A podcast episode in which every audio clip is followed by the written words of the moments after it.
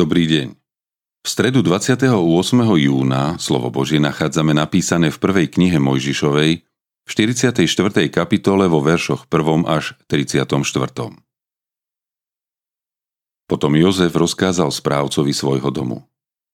Naplň vrecia mužov obilím, koľko len budú vládať odniesť, a peniaze polož každému navrch do vreca.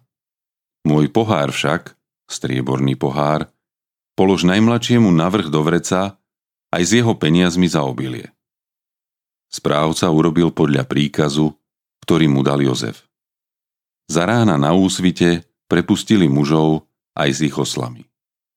Len čo vyšli z mesta, a ešte neboli ďaleko, Jozef povedal správcovi svojho domu: Vstaň, bež za tými mužmi, a keď ich dobehneš, povedz im: Prečo ste sa zlým odplatili za dobré? Ukradli ste mi strieborný pohár. Veď je to ten, čo môj pán pijáva z neho a aj veští z neho. Zle ste urobili, keď ste tak urobili. Keď ich dobehol, povedal im tie isté slová. Oni mu však odvetili: Prečo hovorí môj pán takéto reči? Bože, chráň, aby tvoji sluhovia urobili niečo také. Pozri, peniaze, ktoré sme našli vo svojich vreciach na vrchu, priniesli sme ti naspäť z Kanánu. Ako by sme teda mohli ukradnúť z domu nášho pána striebro alebo zlato? U koho sa z tvojich sluhov nájde, ten nech zomrie. A my budeme otrokmi môjmu pánovi. On im povedal: Áno, nech je tak, ako ste vraveli.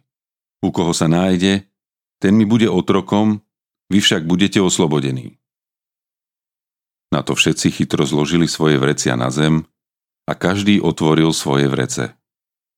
Dôkladne ich poprehliadal od najstaršieho po najmladšieho a pohár sa našiel vo vreci Benjamínovom.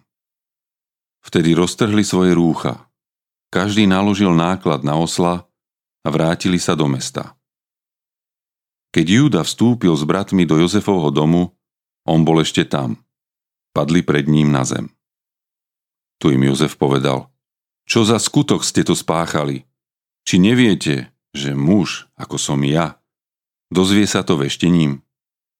Na to odpovedal Júda: Čo môžeme povedať môjmu pánovi? Čo rozprávať?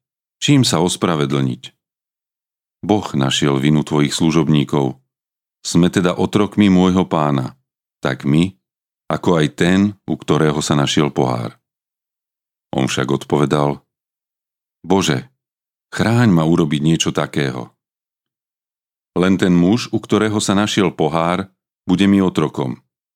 Vy však môžete odísť v pokoji k svojmu otcovi. Vtedy pristúpil k nemu Júda a povedal: Prosím, pane môj, dovoľ svojmu služobníkovi prehovoriť slovo k sluchu svojho pána. Nech nevzblkne tvoj hnev na tvojho služobníka.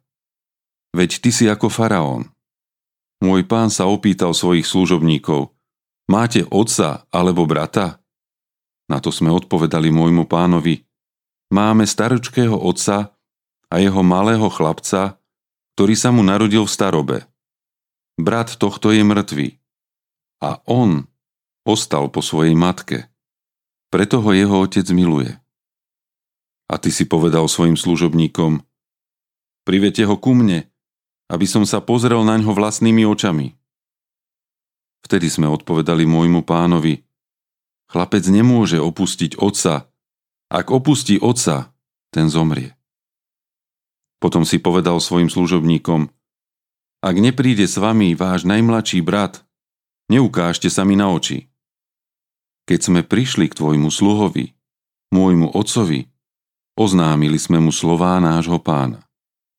A keď nám náš otec povedal: Nakúpte nám zase niečo potravín, my sme mu odpovedali: Nemôžeme ísť tá, ale pôjdeme, ak bude s nami náš najmladší brat, lebo tomu mužovi sa nesmieme ukázať na oči, ak náš najmladší brat nebude s nami.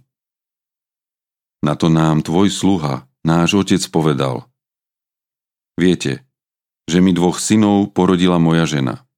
Jeden odišiel odo mňa, takže som musel povedať: Iste bol roztrhaný a až doteraz som ho nevidel.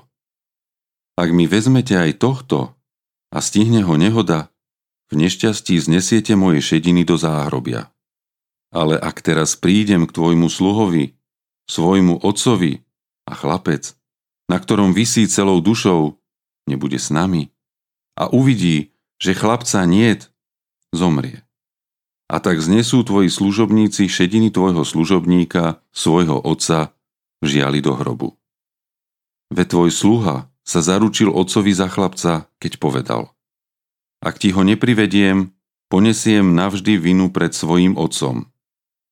Teraz však, nech smie tvoj služobník ostať miesto chlapca za otroka môjmu pánovi. A chlapec, nech odíde so svojimi bratmi. Veď ako by som mohol odísť k svojmu otcovi, keby chlapec nebol so mnou?